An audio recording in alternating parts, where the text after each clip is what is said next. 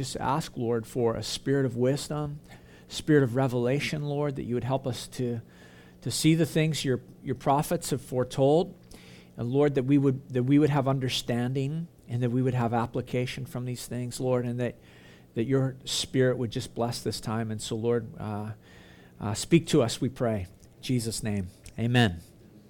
Right on. So, yeah, we're going to wrap up here. We're going to go whip through these last three chapters of Zechariah. There's a lot of, there's a lot of material here, but as we saw last week, the last six chapters make up uh, two, two oracles. Um, and so last week we looked at Zechariah 9, 10, and 11, the first oracle, this first prophecy. Oracle just means a prophecy. And um, we wrapped up last week with Zechariah telling us about the worthless shepherd, the Antichrist, and, uh, and the result that would be for the people of Israel as his coming. And so as, we, as we're moving through this sec- section of this little prophetic book, this is one of the highest concentrations, and we talked about this last week, of messianic promises within the scriptures in, in Zechariah 9 through, through 14. And so the second oracle, the second prophecy takes us to the end times here. Zechariah is going to describe um, what happens during that time the Gentile nations attacking Israel. He's going to talk about the Jews experiencing severe trials and, and when Jesus returns in great power and glory and is coming to deliver his people and to establish his promised kingdom. And so this Pretty amazing stuff in here. It has to do with future events as we read it this morning. It's Bible prophecy. And as we talked about last week, it's, it's really interesting in Zechariah because in Zechariah chapter 9, verses 9 through 10, it's like yeah, between verse 9 and verse 10, it's like Zechariah skips over the entire age in which you and I are living. He doesn't talk about the church, he focuses right on Israel. And, uh, and so as we read this this morning, the church is not in view. This, this has to do with Israel. Uh, when the nations and, and the atmosphere, what, well, what, what is the atmosphere of the nations and the atmosphere of the world at the time of Christ's uh, second coming? And so, um, you know, as we talk about the second coming and as we go through this this morning, recognizing that the church isn't present, we have to kind of separate in our minds always the second coming of Christ and the rapture of the church. We believe those are two different things. And so the church is not in view. It's been raptured, it's been caught up to meet the Lord in the air, and now this is what's happening just prior to the second coming of Jesus. And so let's check it out. Zechariah chapter 12. My Bible titles it, The Lord Will Give Salvation, and it says this The oracle, so here it is, the second oracle. The oracle of the word of the Lord concerning Israel Thus declares the Lord who stretched out the heavens and founded the earth and formed the spirit of man within him. I like that verse right off the hop, you know. For a preacher, that's a really easy three point sermon. Did you see it in there? He stretched out the heavens. Boy, last night, Lisa and I, uh, we were going to bed and we got up to check something. And I said, Man, let's go out on the deck. We went out on the deck and just sat out there, looked at the stars. It was gorgeous. And, uh, you know, the Lord, it says here, I'm the one who stretched. This is the Lord speaking, who stretched out the heavens. And if we look above us, man, we see the heavens that the Lord of hosts created. Zechariah says this Thus says the Lord who founded the earth. We, we look beneath us and we see the earth the Lord founded. And he also says this Thus says the Lord of hosts who formed the spirit of a man. He stretched out the heavens, he founded the earth, and he formed the spirit of a man. We, we look up, we look down, but here too is we, we need to, to look within and find the spirit that he formed. And so Zechariah goes on, verse 2. Behold, I am about to make Jerusalem a cup of staggering to all the surrounding peoples. The siege of Jerusalem will also be against Judah, and on that day I will make Jerusalem a heavy stone for all the peoples. All who lift it will surely hurt themselves, and all the nations of the earth will gather against it. And so the prophet just begins to tell us about Jerusalem, the problem that Jerusalem will be considered to be for the nations of the earth. And on a certain level, we, we see the early parts of that in, in, in the news and in politics and in the world today. That's happening already.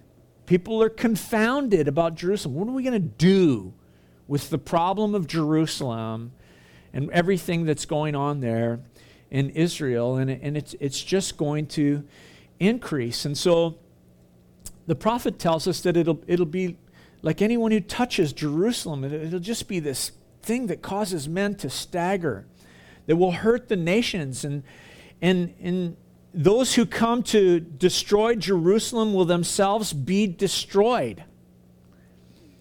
And Jerusalem is just going to continue to be this city that perplexes the nations, that, that the world is confounded by, and they're going to wonder what to do with the problem of Jerusalem. And the prophet tells us eventually all the nations of the world are going to gather against this city.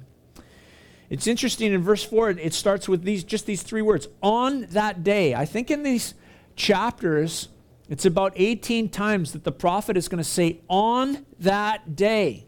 He's not speaking about a, a literal 24 hour day, but a period of, of time as we read this. So, verse 4 On that day, declares the Lord, I will strike every horse with panic and its rider with madness but for the sake of the house of Judah, I will keep my eyes open when I strike every horse and the peoples with blindness. And so, as the, the armies of the world gather, the Lord said he's gonna, there's going to be a spirit of confusion upon them. There's going to be panic and madness and blindness, but the Lord is going to keep open the eyes of Judah. They're going to have his help in the midst of all that's going on. It goes on in verse 5. Then the clans of Judah shall say to themselves, The inhabitants of Jerusalem have strength through the Lord of hosts, their God. And so, in the, in the midst of all of what's going on, in the midst of the armies gathering, the siege preparing on Jerusalem, when all seems to be coming to an end, the, the clans, the peoples of Judah, the people of Israel, will take notice of something. They're going to notice the confidence of the people in Jerusalem, the inhabitants of that city. They'll say, Look at the people of Jerusalem. Even though they're being encircled, they have a confidence, they have a hope. They're finding strength in, in, the, in uh, their hope in the Lord. And you know, as I read that, I just can't, I can't help but think of believers of Jesus who are going through incredibly hard things, you know? Think of the Simpson family. You know, there's sickness, there's disease, but in the midst of it all, there's hope in the Lord. And the reality is this is, is just like in this picture, Judah was watching Jerusalem, and we don't know who's watching us. We don't know who's looking on. We don't know who's watching and go, look at that sickness and disease, and yet these people have hope. They have trust in something. And their lives, our lives can be observed, and our hope in the Lord can be observed. And in the midst of what's going on here, the Lord says this through the prophet that Judah will see Jerusalem's hope and they'll take hold of the same hope. Here's the promise that, that even the outlying regions of Judah are going to recognize Jerusalem has a hope, and we're going to take hold of that same hope in the Lord.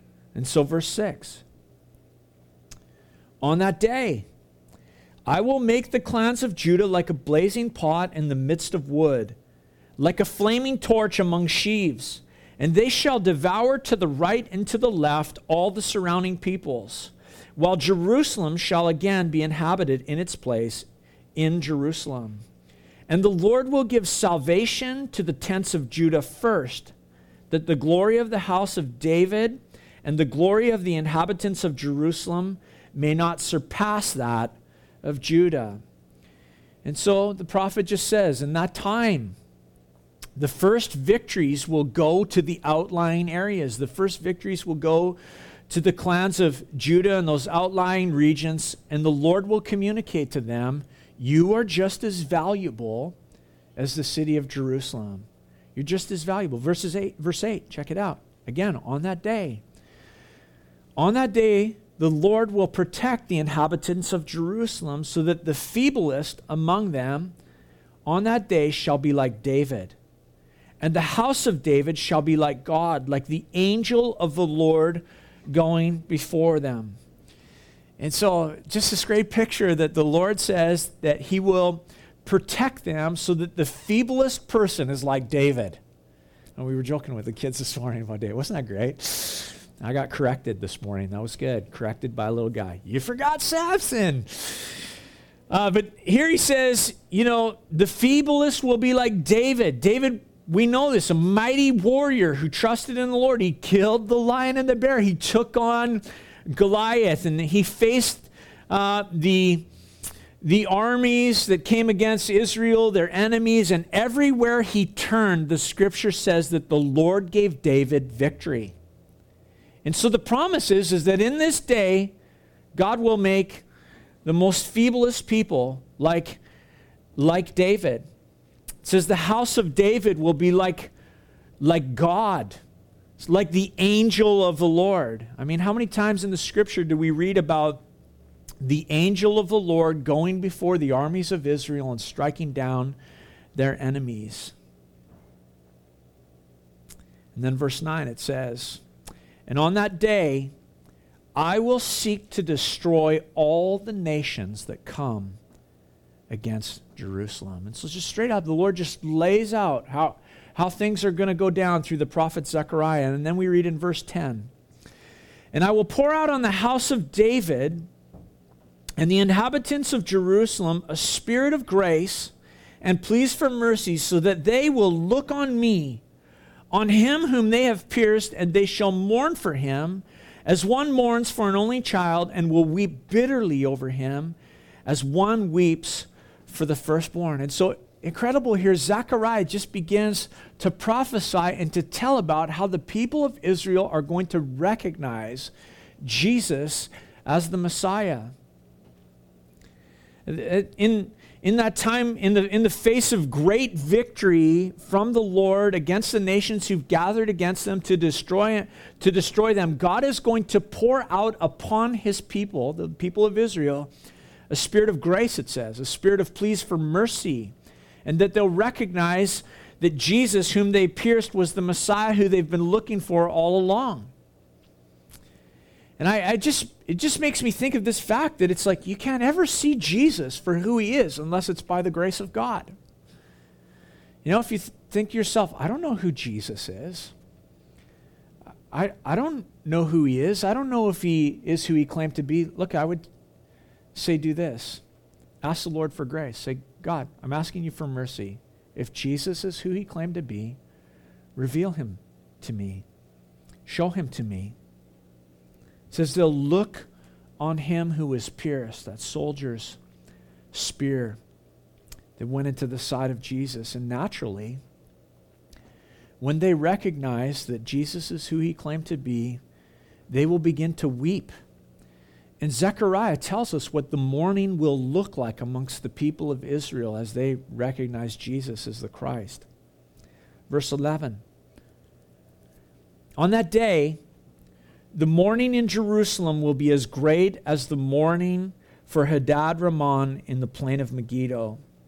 The land shall mourn, each family by itself, the family of the house of David by itself, and their wives by themselves, the family of the house of Nathan by itself, and their wives by themselves, the family of the house of Levi by itself, and their wives by themselves, the family of the Shimeites by itself and their wives by themselves, and all the families that are left, each by itself and their wives by themselves. He just begins to describe this incredible mourning that's going to come upon the people.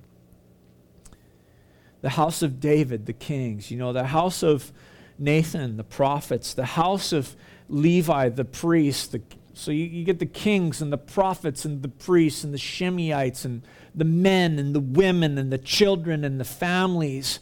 Every part of society is, be, is going to just go into this, deep mourning when, by the grace of, and mercy of God, Israel comes to recognize that Jesus is, is truly the prophet, the Christ. And Zechariah says this he says that the, the mourning will be as great as the mourning that was for Hadad Rimmon in the plain of Megiddo. What's he talking about? That's what, what, what are you talking about, Zechariah? Well, this is a reference to 2 Kings 23. And it's a reference to the story of King Josiah, the king of Judah. You know Josiah and his story. Josiah was one of the most beloved kings in the history of God's people. He had reigned about 100 years, maybe 150 years before the time of Zechariah, uh, before the Israelites were taken into exile in Babylon. And Josiah was one of the kings who was a, a, chi- a boy king, a child king. He began to reign at the age of eight years old. And some of the kings prior to him, in particular his father and his grandfather, uh, served idols, they worshiped them, led the people astray. But Josiah had a different heart in him. He had a heart to serve the Lord. And when Josiah was in his early 20s, he, he directed the priests to begin to restore the temple worship, to repair the house of God. He oversaw all of that.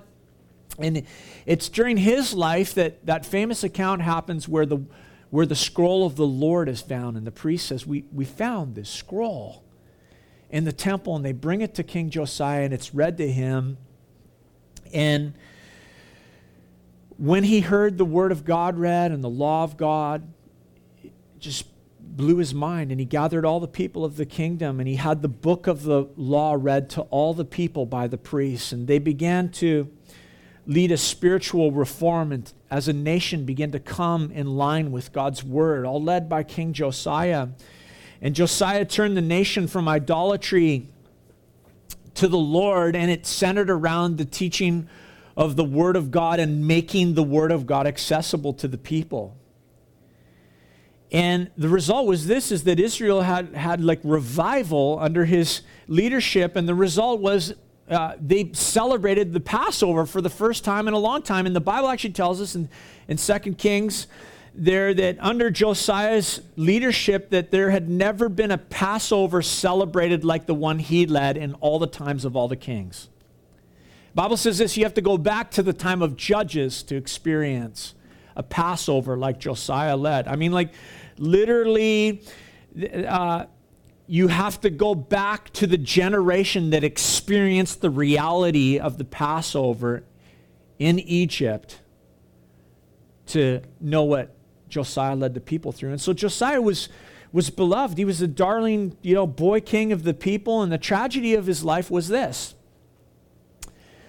Egypt and Assyria were going to battle. The Lord actually spoke to Necho, the king of Egypt, to go and to fight the Assyrians. And so, for Egypt to fight Assyria, where have they got to go through? The land of Israel. That's that land bridge. And so, as Egypt was traveling through, uh, Josiah went to, out to meet Necho in the valley of Megiddo. That's where Armageddon's going to happen. And Necho basically said to him, Look, man, get out of my way. I'm not here to pick a battle with you. God has called me to go and fight the Assyrians. And so I'm just traveling through, man. I got some business to take care of on the other end here. That's what God's called me to. But Josiah didn't listen to him. And he lined up against him. And the reality was is that God truly had called Egypt to, to, to go and fight Assyria. And so Josiah stood in opposition to Necho, who was God's instrument to deal with another nation, and he was struck down. Struck down in battle, and his death was unnecessary. His death was premature. He was a man taken in his prime. He was the treasured king of his people. He had led them back to the Lord. And so when he died, the, the mourning as a nation, Judah, when Judah mourned for him, I mean, really, their mourning was unprecedented in their history. Un- unprecedented in the history of the Jewish kings. More than David or Solomon than anyone. And, you know, as I was thinking about this, I, I, I remember, you know, in 2000, our family had a tragedy. You know, Lisa's oldest brother lost his 19 year old daughter in a accident with a drunk driver, took her life. Happened in Abbotsford, and and in many ways, you know, her life was just starting. I mean, she's 19 years old, and for us as a family, we were like processing it. We're, you know, it's like senseless, it's pointless, it's like someone taken from our family's life and in in their prime. And uh, you know, we mourned. We still mourn. And uh, was thinking about this, you know, just as as preparing this week. And uh, you know, a couple years back, we we had like just a family dinner, and it happened to be on Jackie's birthday. And so, you know, they always default to me. I'm the pastor, so they always want me to pray at the family meals. And so I just prayed, you know, and just we spent some time thanking the Lord for Jackie and for the 19 years that we had and what she meant to us. And um, the meal, said amen, and it was like painful, you know. My brother-in-law had to just he had to leave the house. He had to just leave for a while and go collect himself. And and you mourn because it's like this is not necessary. This was like premature. God, where's your hand in all this? And that's what it was like when Josiah died. Just like that for, the, for an entire nation. And what the prophet is telling us is that's what it's going to be like when they recognize what they did to Jesus. And they see him as the Messiah, the one whom they pierced. The mourning will be so deep, Zechariah says, it'll be like the loss of a firstborn. You're a parent? You just imagine for a moment, maybe that's happened to you, to lose your firstborn. The grieving and the mourning. And they'll recognize this, that they'll recognize we had a hand in this. We had a hand in what happened to Jesus. And I, and I just think they'll, they'll, they'll play thousands of years of history over in their heads and in their hearts, and they'll say, Man, if only, if only, you know, things could have been so different. But Zechariah tells us what happens next. Look at chapter 13, verse 1. On that day, there shall be a fountain opened for the house of David and the inhabitants of Jerusalem, Jerusalem to cleanse them from sin and uncleanness. Wow, that is hope in the midst of mourning right there. Lord says, Yeah, they're going to mourn, but I'm going to open for them a fountain. A fountain.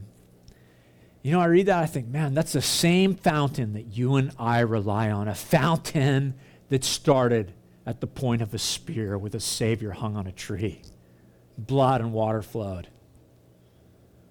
The hymn writer William Cowper wrote about that fountain in the 1700s. He was inspired by this verse, Zechariah 13:1. And he wrote that hymn that you probably know, There's a fountain filled with blood. Remember that old one? There's a fountain filled with blood drawn from Emmanuel's veins. And sinners plunge beneath that flood lose all their guilty stains. Lose all their guilty stains, lose all their guilty stains and sinners plunge beneath that flood, lose all their guilty stains. And the Lord says that's what's going to happen for this nation as they mourn the fountain of blood is going to be poured out upon them, and they will be cleansed from their sin, just like you and I have been cleansed from their sin, our sin. And then he goes on, verse 2 And on that day declares the Lord of hosts, I will cut off the names of the idols from the land so that they shall be remembered no more. And also I will remove from the land the prophets and the spirit of uncleanness. And if anyone again prophesies, his father and mother who bore him will say, You shall not live, for you speak lies in the name of the Lord. And his father and mother who bore him shall pierce him through when he prophesies. On that day, every prophet will be ashamed of his vision when he prophesies, and he will not put on a hairy cloak in order to deceive, but he will say, I am no prophet. I am a worker of the soil, for a man sold me in my youth. So, Zechariah prophesies, prophesies this that not only will the hearts of the people be cleansed of sin, but the fountain of Jesus' blood will actually cleanse the land itself. That idols will be driven out, that false prophets will be driven out, that the, the, the land and the people will be cleansed of, of deceit and defiling in the names of idols and false gods. And the idols and the false prophets, you know, you think about those, those are two issues that have plagued Israel throughout all of their history idols and false prophets. They'll be removed. The Lord says, The spirit of uncleanness will be removed that caused people to turn away from me. And the false prophets will, will do this to protect themselves. They'll go so far as to begin to lie. They'll say, I'm not a, I'm not a prophet. I'm a farmer. I'm, I was a slave. You know, I was sold in my youth. And, and they'll lie. Look at verse 6. And if one asks him, What are these wounds on your back? he will say, The wounds I received in the house of my friends. So the false prophets, when they're asked about the wounds that are on their body, they'll say, I received these from my friends. They were dis- what's he talking about here? Remember Elijah and the prophets of Baal? When Elijah's mocking them and they're calling on Baal and they're trying to get Baal to respond, you remember what they did? What did they do? Cut themselves, wounded themselves, poured out their blood to begin to get Baal to respond to them. And so this is like a reference to, to, to that practice. They've afflicted on themselves in the worship of their false God wounds and the shedding of blood. And so they'll lie. They'll say, These wounds that we have were inflicted upon us by my friends. My friends did it to me. You know, I was out of line. I, was, I needed to be disciplined, and so I, I got a beating. They'll, they'll lie. But now, you know, in your mind, contrast that to the good shepherd, Jesus, the true shepherd. What are these wounds on your back? The wounds I shed, the blood I shed for my people. You know, in fact, it says, or on your chest. The footnote in your Bible said, What are these wounds on your back? What are these wounds on your chest? I hate that scene in the Passion of Christ. You know, when Jesus is being flogged and they're whipping him? They're whipping him, flogging him. And the soldier looks over to his commander and says, Shall we go on? And the commander just gives this single Turn him over. Give it to him on the other side was wounded not just on his back, but on his chest as well. In fact, the Hebrew language, the original language, actually expresses the idea here that he was scourged, that this person is scourged on their back and chest, but also that they have pierced hands. That's what the Hebrew language suggests. The shepherd struck. Verse 7, it says this Awake, O sword, against my shepherd. Against the man who stands next to me, declares the Lord of hosts. Strike the shepherd, and the sheep will be scattered. I will turn my hand against the little ones. Now, if you have a pen, this is a verse that is worth underlining in your Bible. I want to read it to you again. Awake, O sword, against my shepherd, against the man who stands next to me, declares the Lord of hosts. Strike the shepherd, and the sheep will be scattered. I will turn my hands against the little ones. J.B. Phillips, he's one of my favorite Bible commentators. I read him most week as I'm doing weeks as I'm, I'm studying for Sundays and stuff like that. And he said this. He said that this verse is so clear and so definite and pointing to the deity of Jesus that if it was the only verse in the entire Bible that spoke of the deity of Jesus, it would be sufficient to prove his deity. It's an incredible verse.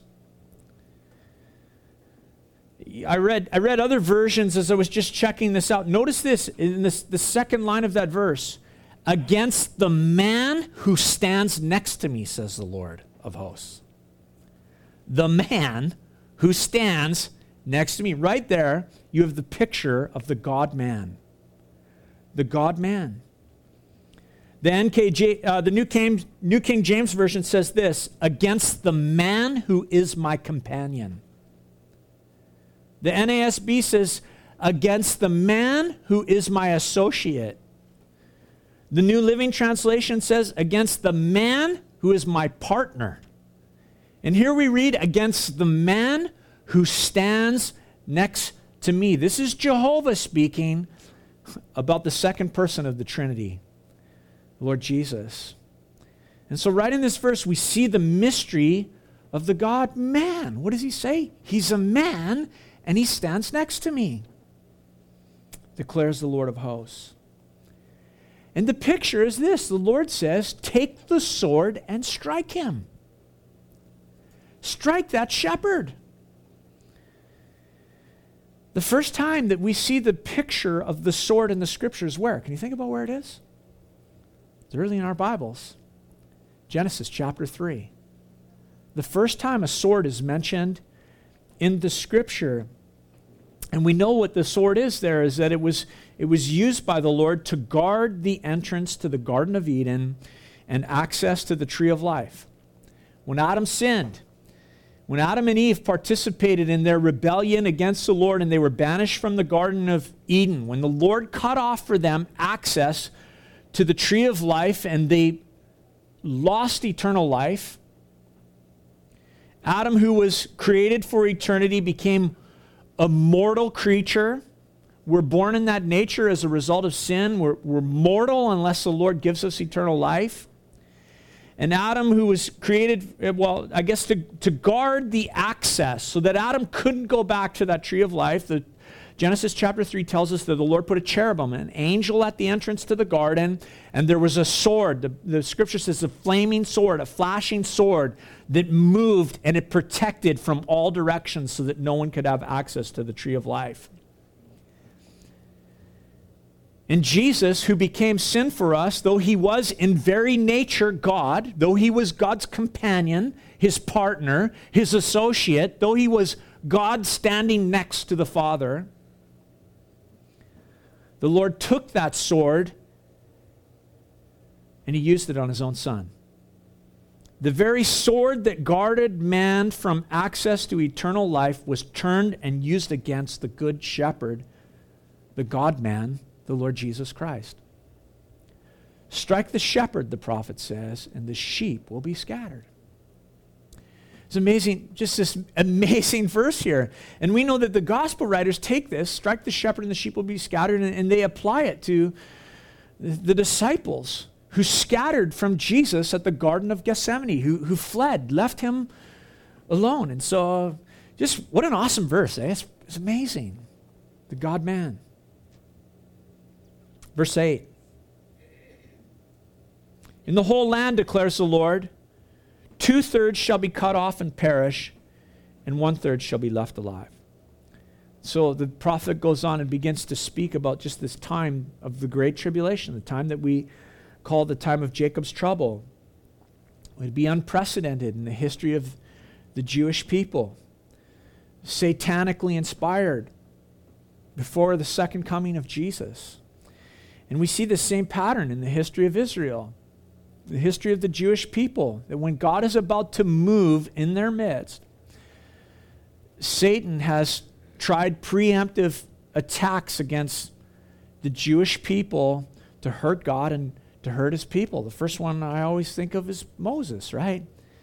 When the people were living in, in slavery in the, in the land of Egypt and God was blessing them in the midst of slavery, and they're growing and they're multiplying. And Pharaoh was satanically inspired to enact a, a genocide on Jewish males. And God preserved one boy hidden in a basket, floating on the Nile River. And the Lord raised up that young man, and he became the redeemer of his people, and he led them out of slavery. Or Herod, you know, satanically inspired at the time of Christ's birth, and he ordered the killing of the children under the age of two because he feared that a king had been born that would usurp his throne. Or, of course, there's the Holocaust, right? It was a satanically inspired preemptive attack on God and on his plan for the Jewish people because the Lord was leading them back to the promised land. It was evil. And, and God turned Satan's plan on its head, and now we look 60, 60 years later, and Israel's one of the most powerful nations in the world. I think they have the second strongest economy in the world. It's like seven or eight million people in 60 years, and they have the second strongest economy in the world. One of the most powerful armies in the world. Nothing for God to do that. He's at work in the midst of this. And so prior to the second coming, we read this. Zechariah tells us Satan is going to repeat this same pattern, and it's going to be the Antichrist who leads this whole thing. And two thirds of the people are going to be cut off and perish and one third will be left alive. And in spite of Satan's plan, one third who are left will be left alive. And, and it's going to be a terrible time for the Jewish people, but the Lord is going to be at work in their midst. And what will happen is this is that they will begin to call on the name of the Lord. And he tells us about this. Look at verse 9. And I will put this one third, the one third that survives, into the fire and refine them as one refines silver and test them as gold is tested. And look, they will call upon my name, and I will answer them, and I will say, They are my people. And they will say, The Lord is my God. Wow, you know what? When we call upon the Lord, He answers. You know, when you're being refined by life, like silver and you're feeling like you're in the fire, I tell you, call on the name of the Lord. God, I need you in the midst of this. Call on him. And he answers. And at this time that Zechariah speaks of, when the people of Israel call upon the Lord, he will answer. And this last chapter of Zechariah, chapter 14, tells us about the Lord's answer. Let's check it out. Verse 1 Behold, a day is coming for the Lord, when the spoil taken from you will be divided in your midst, for I will gather all the nations against Jerusalem to battle, and the city shall be taken, and the houses plundered, and the women raped. Half of the city shall go out into exile, but the rest of the people shall not be cut off from the city. Then the Lord will go out and fight against those nations as when he fights on the day of battle. And so what's going to happen? The nations are going to converge on Jerusalem. There's going to be series of, of wars. It's going to, Bible tells us elsewhere, it's all going to culminate in the valley of Megiddo where Josiah died. Armageddon will happen. And as the nations converge and are seeking to annihilate Israel, the Lord will physically return and he will fight for Israel. Look at verse 4. On that day, his feet shall stand on the Mount of Olives that lies before Jerusalem on the east, and the Mount of Olives shall split in two from east to west by a very wide valley, so that one half of the mountain mount shall move northward and the other half southward. Wow, what a picture! That's incredible. Mount of Olives is the place where Jesus ascended from into heaven. The disciples just looked up, and the angel said, What are you looking for? As you've seen him depart, he's going to come right back to this spot. Zechariah tells us the same thing. His feet are going to touch the Mount of Olives. And when it happens, it's going to be cataclysmic in this world. His feet will touch the Mount of Olives, and that mountain is going to split uh, in two. It's going to move to the north and to the south. It's going to form this valley in the middle. Know, it's interesting that years ago, the Sheraton Hotel Corporation made plans to build on the Mount of Olives. I don't know if you've ever heard this before. It's a true story. They went and they did an environmental impact study on the Mount of Olives, and it showed that the Mount of Olives has a major fault line running right through the center of it. And so the Sheraton Hotel Corporation, they totally ditched their plans to build their hotel on the Mount of Olives. It's amazing. You know, the, the, the geologists discovered what the scripture had proclaimed for 2,500 years. Just need Jesus' feet to touch down. There it goes. Look at verse 5. And you shall flee to the valley of my mountains, for the valley of the mountains shall reach to Azel. And you shall flee as you fled from the earthquake in the days of Uzziah, king of Judah then the Lord my God will come and all his holy ones with him. That's you and me, all his holy ones with him. And when the mountain splits, it, will actually provide this way of escape for the people of Jerusalem that are under this attack. And it might seem, you know, hard to believe. Really? The mountain's going to split, this whole deal? Well, you believe the story of the Red Sea, don't you? God parted the waters once, didn't he? He parted the waters for his people to escape. Could he not part a mountain for his people to escape? This time it won't be the sea, it'll be a mountain. On that day, verse 6, there shall be no light, cold, or frost. And there shall be a unique day which is known to the Lord, neither day nor night, but evening time, and there shall be light. It's kind of weird this week. Did you get out and see the eclipse? Oh, it's weird, eh? Uh, Eli was heading over to Keats Camp. He's at Keats Camp this week, so it was 10:30. We had to be down at the marina with him and launch him off, which was right at the middle of the eclipse. And I walk, we walked from our house, and it was just like the shadows were bizarre. I don't know if you noticed that, but we noticed like all the shadows of the tree, everything was weird. It was like kind of dusky, and or the light was just I don't know being filtered out, obviously, and it, it was just weird. But this is a, it's a day when the Lord comes back. It's going to be unique. Zechariah says, "It's not going to be anything like what happens on this day when Jesus comes home." Comes back to earth with us. Verse 8, it says this On that day, living waters shall flow from Jerusalem, half of them to the eastern sea and half to the western sea. It shall continue in summer as in winter. So when Jesus comes back, the land, in a sense, is it's going to be, well, not in a sense, it's going to be healed. The land is going to be healed the Dead Sea is going to teem with life. It's interesting, the city of Jerusalem is kind of a, a, unique city in this sense that it's built in the mountains. There's no body of water, there's no lake, there's no river. There's, you go there, it's like fascinating because you're like, how can all these people live here and there's no body of water? I mean, look at Vancouver, built on the sea. You know, you look at it, look at any major city, they're built on rivers or, you know, bodies of water, but there's no water there. But the, this tells us it's going to change in that day. Water is going to flow from this mountain, and the river is going to go in two directions to the west to the Mediterranean Sea, and to the east to the Dead Sea. Now, the Dead Sea is an interesting body of water. It's dead because the water only flows into it from the Jordan River. It's the lowest point on earth below sea level. I can't remember what it is, 2,700 feet or something below sea level. There's no outflow in the Dead Sea. So the water just comes in, millions of gallons every day into this big sea, but it never flows out. And so the salt and elements just collect in this sea, and the water evaporates, and it's just this concentration of salt, and nothing can live in it. Nothing. But but here on that day, when Jesus comes again and this river begins to flow, that river is going to flow down into the Dead Sea, and this sea is just going to, the water level is going to rise.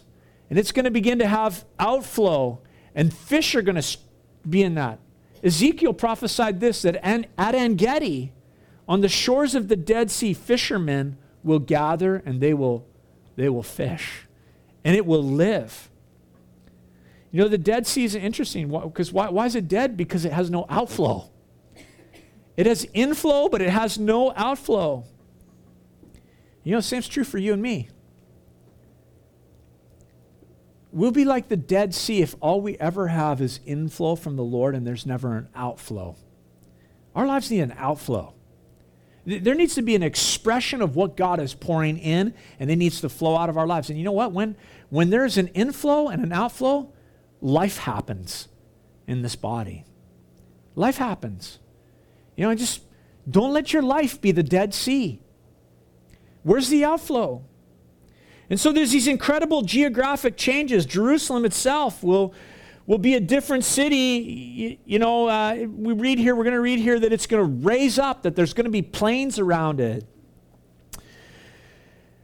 But one of the things we see is that everywhere the river flows, everywhere this river flows, there's life and there's healing. And that's the way it is with the Spirit of God.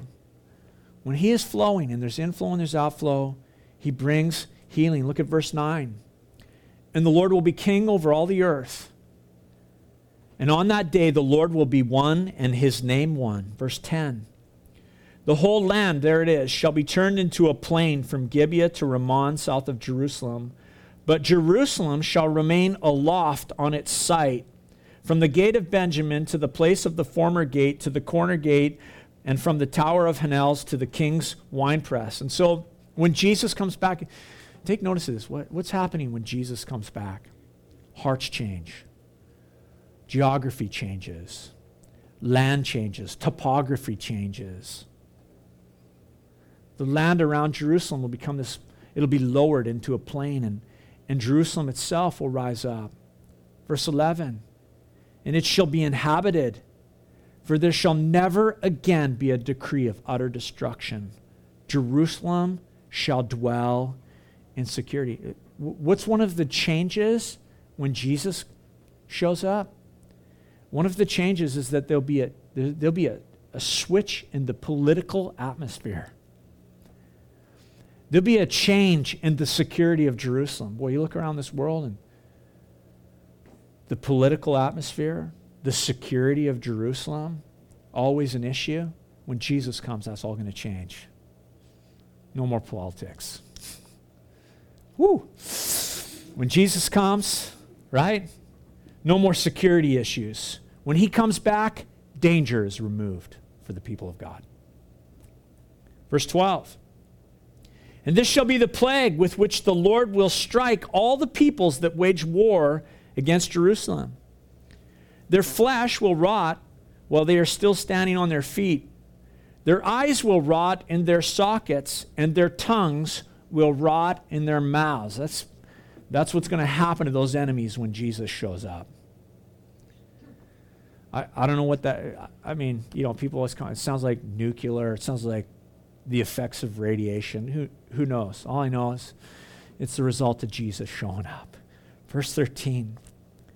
And on that day, a great panic from the Lord shall fall on them, so that each will seize the hand of another, and the hand of one will be raised against the hand of the other. And so, just amongst the armies that have come against Jerusalem, there will be great panic. We see that elsewhere in Scripture where the enemies of Israel, they just, the Lord brings a panic amongst them, and they turn on one another.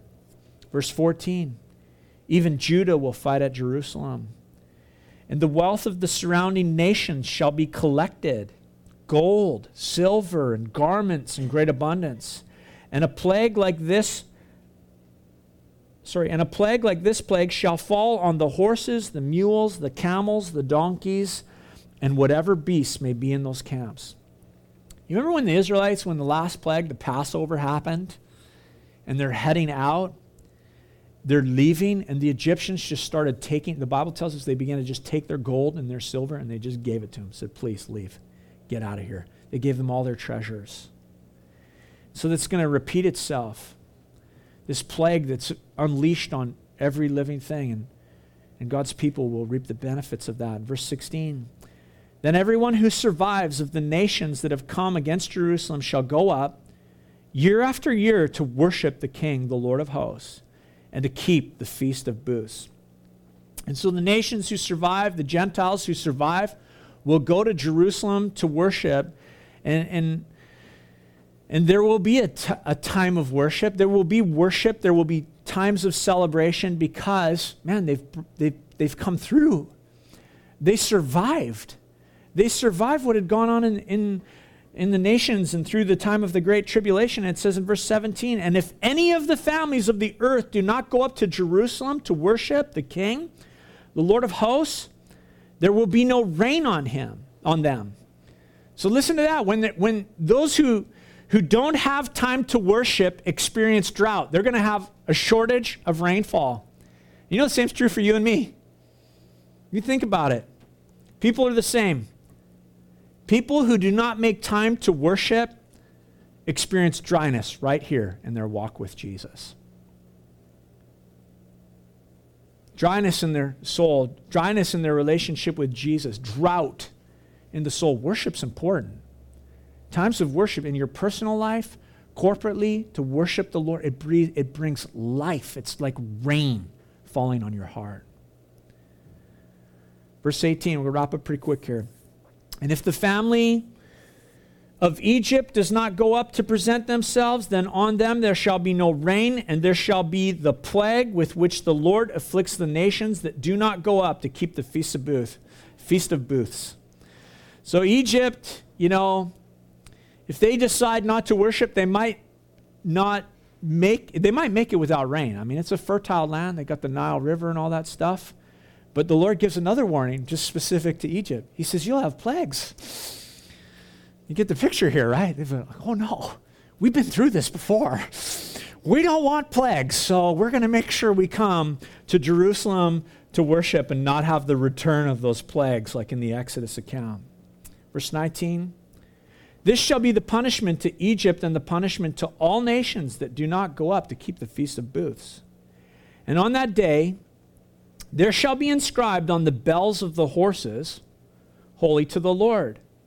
And on the pots in the house of the Lord, sorry, and the pots in the house of the Lord shall be as bowls before the altar. And every pot in Jerusalem and Judah shall be holy to the Lord of hosts, so that all who sacrifice may come and take of them and boil the meat of the of the sacrifice and sac- sorry and take of them and boil the meat of the sacrifice in them, and there shall no longer be a traitor in the house of the Lord of hosts on that day. What's he telling us? He's telling us this that on the day when Jesus comes back, when Jesus comes back to rule and reign, there will be no separation of holy and unholy. There'll be no separation of secular and spiritual, or there'll be no separation of common things and holy things. There will be wholeness, there will be unity, even common things like bells on horses will be inscribed holy to the Lord. I mean, it makes sense if some of the instruments of the temple are considered holy to the Lord, but he's saying even the most common things in life will be called holy to the, to the Lord. I mean, what a day it's going to be when Jesus comes back. It's incredible, right? You read this, this is amazing.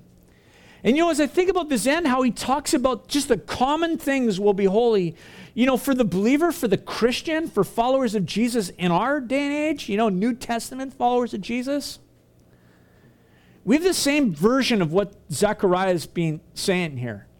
It's in 1 Corinthians 10, verse 31.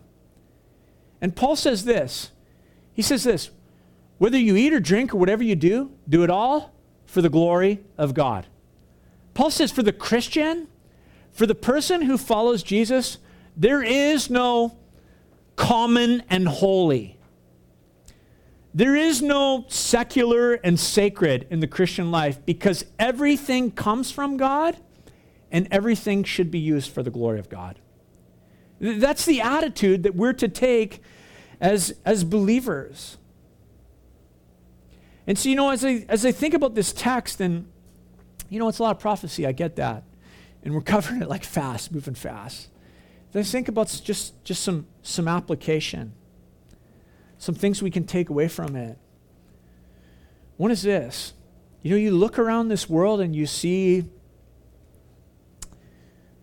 you need to look at the news and look at the politics, the geopolitical situation in this world through the lens of Scripture.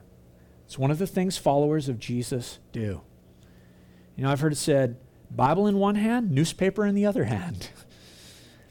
we look at the world and we can see all the things that are going on, and here's the thing we have the end of the story.